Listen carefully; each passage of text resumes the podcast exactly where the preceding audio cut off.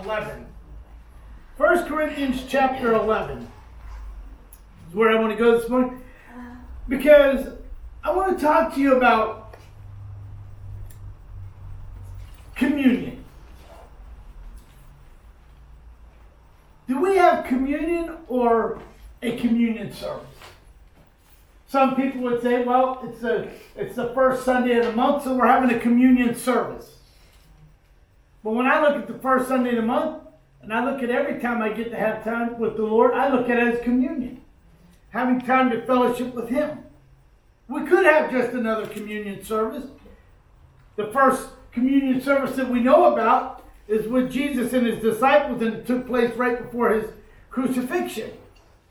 Matter of fact, our Lord even gave instructions for this to continue. A communion service can become a formalistic, as we could say, in the body of Christ, a monthly ritual. If you don't truly see what Jesus has done for you. And 1 Corinthians chapter 11 and verse 23, it says, For I have received of the Lord that which I delivered unto you that the Lord Jesus, on the same night in which he was betrayed, took bread. And when he had given thanks, he broke it and said, Take and eat. This is my body, which is broken for you. This do in remembrance of me. And after the same manner, he also took the cup. And when he had supped, saying, This cup is the New Testament in my blood. This do ye as often as ye drink it in remembrance of me. For as often as ye eat the bread and ye drink the cup, ye show the Lord's death till he come. Whosoever, wherefore, whosoever shall eat this bread and drink this cup of the Lord unworthily shall be guilty of the blood, or should be guilty of the body and the blood of the Lord. But let a man examine himself, and so let him eat of the bread and drink of the cup. For he that eateth and drinketh unworthily eateth and drinketh damnation unto himself, not discerning the Lord's body. For this cause many are weak and sickly among you, and many sleep. For if we would judge ourselves, we should not be judged. But when we are judged, we are chastened of the Lord, that we should not be condemned with the world. Wherefore, my brethren, when ye come together to eat, tarry one for another. And if any man hunger, let him eat at home, that ye may not come together unto condemnation. And the rest will I set in order when I come. Father, I thank you this morning for your word. I pray, God, that this morning you will speak to our hearts. Lord, that you would diligently have your way with us. Father, as we open our hearts and our ears, Father God, to receive from you today. Lord, let our let your words, Father, not fall on deaf hearts, but let our hearts be enriched and encouraged by your word. In Jesus' name. Amen. So this morning, let's have communion. The definition of communion, according to the dictionary, is a mutual sharing of thoughts, feelings, fellowship. This dimension of communion is like many Bible experiences, like Adam and Eve and the Lord before the fall. He walked and talked with them daily in the garden, had a great time of fellowship with them. Can you imagine being Adam and Eve in the midst of the garden, having the Lord God to walk with you in the cool of the day, to have communion with you, to talk with you in the cool of the day, and then to do something as foolish as to take something that was told to be left alone and to destroy that fellowship, to cause a rift, so to speak. Then I think of Mary sitting at the feet of Jesus, listening to words of wisdom that flowed from him. She absorbed everything that he had to say. Every time we pick up the Word of God, what are we doing? We're listening to what the Lord God has to say to us. We're listening to the words of Jesus speak and minister to our hearts. And then we think of Moses and the burning bush. In Exodus chapter 3 and verse 2. And an angel of the Lord appeared unto him in a flame of fire and out of the midst of a bush. And he took, he looked, and behold, the bush burned with fire, and the brush was not consumed. And Moses said, I will now turn aside and see this great sight, why the bush is not burnt. And when he saw the Lord, he turned aside to see God. And God called out to him out of the midst of the bush and said, Moses, Moses. And he said, Here am I. And he was he told him to draw nigh hither, put off thy shoes, for the place that you stand is holy ground. And then we see Jesus and Emmaus disciples in Luke chapter 24, verse 32, where it states that two disciples said one to another, Did not our hearts burn within us while he talked with us by the way, and while he opened the scriptures to us? You see what it says here? Their hearts were burning during their conversation with Jesus along the Emmaus Road. You know, that's how our hearts should be. Yeah, Every time that we're having conversation with the Lord, our hearts should be burning with desire to want to hear more from Him, to want to grow closer to Him, to want to get near to Him mm. in every way. But I want us to look today at why the Lord's table is called communion. Because I think sometimes we forget why we come together and why we have communion. I think sometimes we just take it for granted. Well, we're going to have communion. I know what the scripture says about communion, but we're just going to have communion. We're just going to move on into something else. You see, at the cross, communion begins with God. And we see that in verses 23 through 25. The Lord's table is more than a meal, it's a message. This is my body, he says. This is my blood. But the sad thing today is many people call themselves Christians see communion as not important.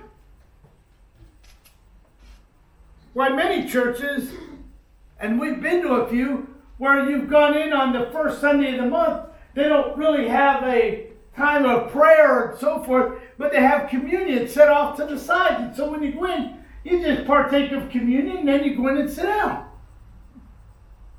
I think communion is so much more than that.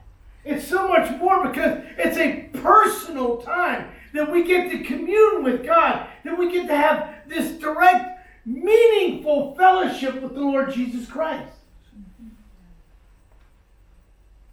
I think we not need to not take communion so lightly. I think that when we pick up the bread and we pick up the cup and partake, I think we need to truly do what the Word of God says. And we need to think about that. We need to examine ourselves. We need to, we need to understand what truly we are doing. The word of Isaiah and Zechariah to be filled here was he was to be wounded for all of us in Isaiah 53 5, but he was wounded for our transgressions, he was bruised for our iniquities. The chastisement of peace was upon him, and his stripe, by his stripes we are healed. How can an Old Testament person understand the idea of Christ dying for our sins?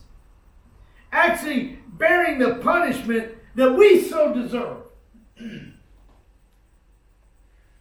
The sacrifices, the struggles, this idea, but nothing can kill the lamb. You see, the Lord Jesus Christ is alive and well. They would look upon the pierced one in Zechariah 12:10 when he says, "I will pour out upon the house of David and upon the inhabitants of Jerusalem the spirit of the grace of the supplication, and all that look upon me whom they have pierced, and they shall mourn for him, as one mourneth only for his only son, and shall be in bitterness of him, as one in his bitterness of his firstborn." You know, Zechariah was was sharing with them this this thing. The Holy Spirit was poured out on Pentecost, 50 days after Christ's resurrection. But Zacharias calls the Spirit of the, the, of the Lord supplicate, the grace of supplication. It is the Spirit who convicts us of sin, reveals us to God's righteousness and judgment, and, and, and ties. You see, we, we have to come clean when we partake of communion. We need to, we need to be washed clean by the blood of Jesus Christ. You see, I think sometimes we as believers get lost in all of this. Well, yeah, I know I need to do that, but you know, I'm, I'm, I'm going to partake of communion when I get home tonight and I have my quiet time with the Lord. I'll make things straight. No. You got to make things straight before communion is taken. Before that begins. You see, when the Lord comes, communion will be complete. Because he says in verse 26, For as often as ye drink the bread and ye drink this cup, ye show the Lord's death till he come. Today we walk by faith, not by sight. Amen. Then faith will be lost in sight. Today we look at these symbols and we think of the cross.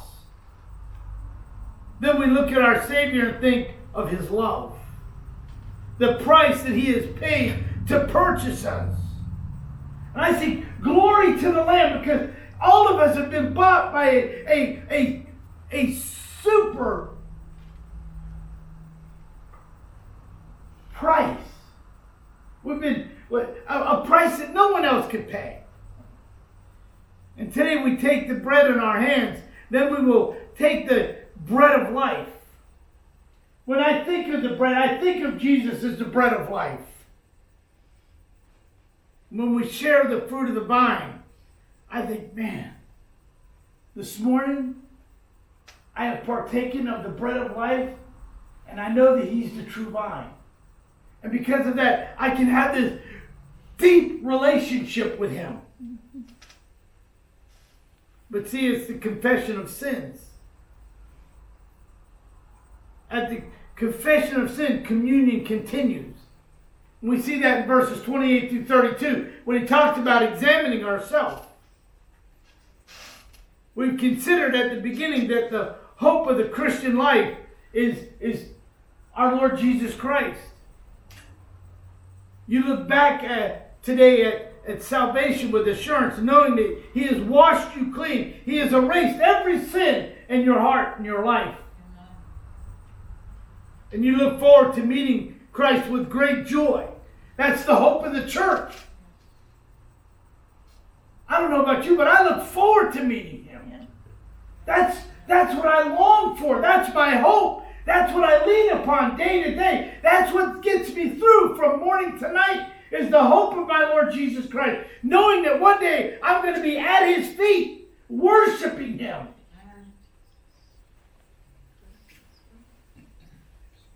But what about the in between time?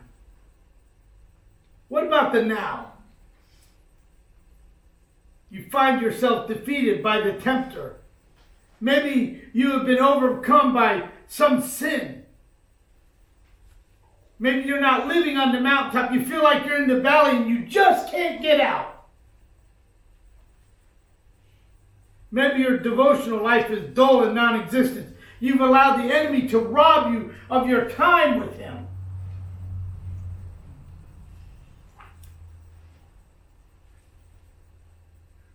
Perhaps it is time. Perhaps it is time now for self examination, self judgment. For we're all sinners saved by grace. This is why we should prepare ourselves for communion through a healthy introspection, if you will, confessing our sins, resolving our differences with others. You see, these actions move the barriers that affect our relationship with Christ and with others. And these things, these barriers have to be removed. They have to be put aside in order to move forward. Because we know that the confession of sin restores communion. We see that in 1 John 1 9. If we confess our sins, he is faithful and just to forgive us of our sins and to cleanse us from all unrighteousness. If God has forgiven us of our, of, of our sins because of Christ's death on the cross, then why must we confess our sins? Well, admitting your sins and receiving Christ cleanses us. We are agreeing with our God that our sin was, was truly, our sin was bad. And we're willing to turn from it, ensuring that we don't conceal our sins from Him and consequently from ourselves. Recognizing our tendencies to sin, but relying on His power to overcome it. Because what does He say? He's given us a way of escape.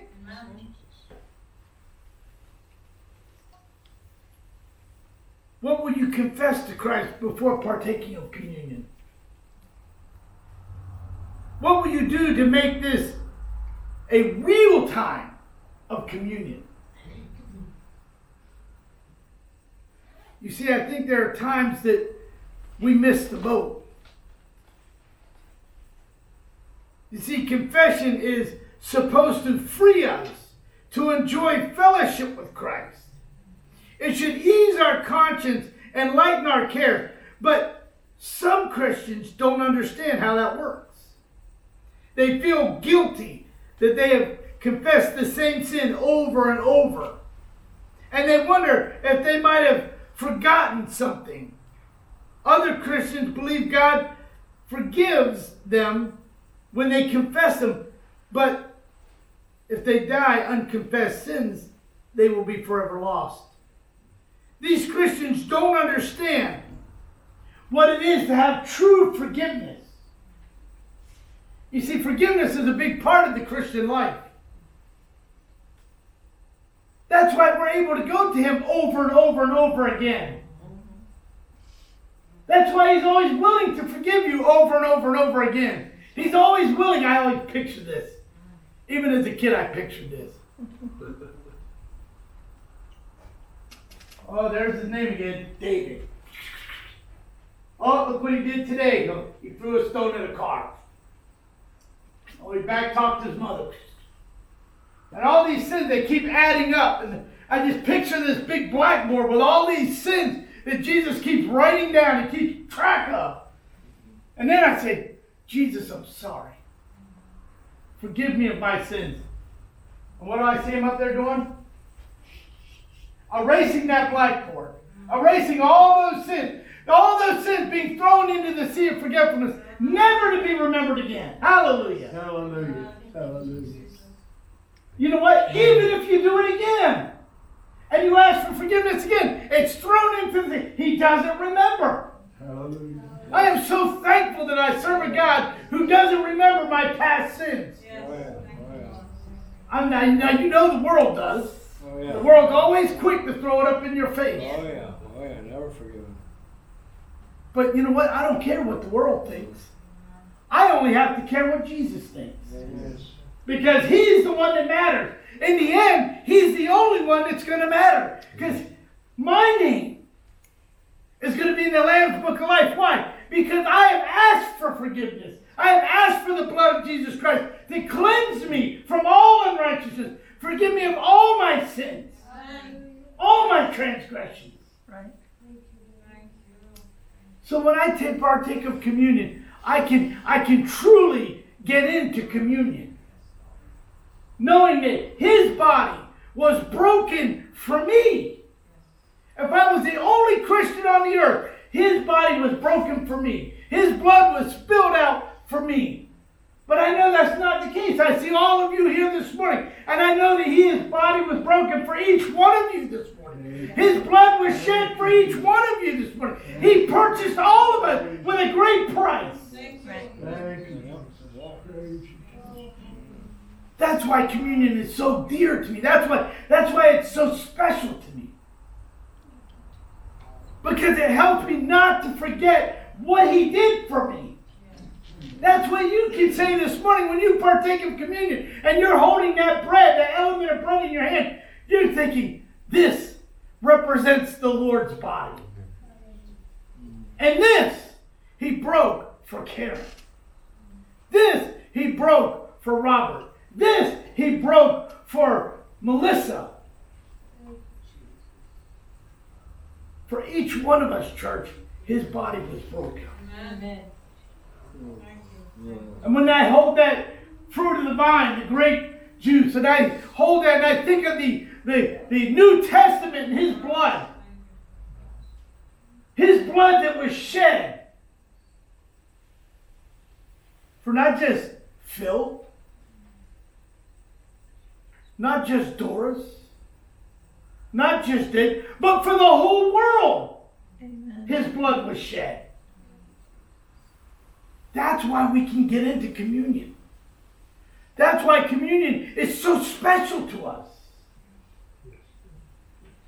So this morning I want you to do something for me.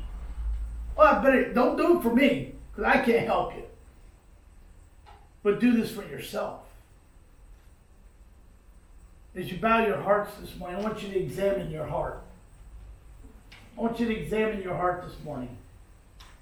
And Ed's going to come and he's going to serve you this morning. And we're going to ask that everybody wait until everybody's been served and we're going to we're going to partake of communion together.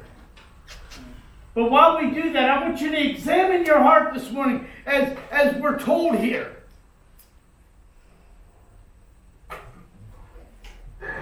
If there's something not right, church, I want to encourage you at this moment, make it right. Make it right. So that when you partake of communion this morning, it is truly being communion with the Lord.